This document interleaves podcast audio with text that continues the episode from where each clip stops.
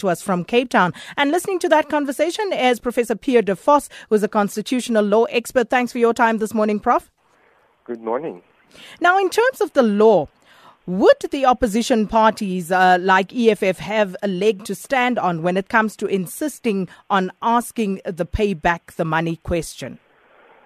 Well, as the person from Parliament said, clearly what the Chief Whips decide is important, but in terms of the rules of Parliament, uh, Rule 111, it says that where a previous answering session that the President was involved in was interrupted, the questions must start uh, at the next session when the President uh, answers questions from the point where the order was interrupted.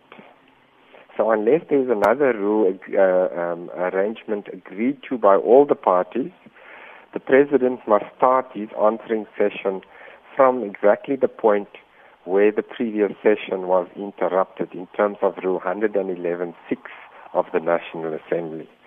Uh, the question is now a factual question of when exactly, at what point was it interrupted, and what questions from the previous session that is outstanding must the President still answer?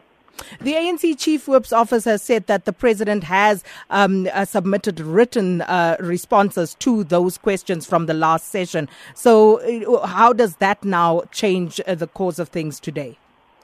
Um, yeah, you see that they are the rules provide for two different types of answering of questions. One is uh, written answering of questions, the one is oral answering of questions. It's not the same thing for the reason that if you answer oral questions, there is opportunity for opposition parties and for all parties for that matter to ask follow-up questions.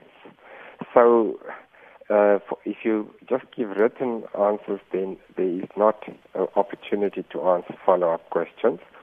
But as I said, if the Chief Whips Forum and all the political parties agree on the matter, then they can obviously uh, agree that the written questions are sufficient. But in the absence of that, uh, anybody could then, any of the parties would be able to um, to insist that Rule 111 is complied with. And that was constitutional law expert Professor Pierre de. And um, uh, welcome your comments on this particular matter. And I'm sure many will be looking to see what actually transpires this afternoon. 34701 is our SMS line. Tweet or Facebook us at AM Live on SAFM.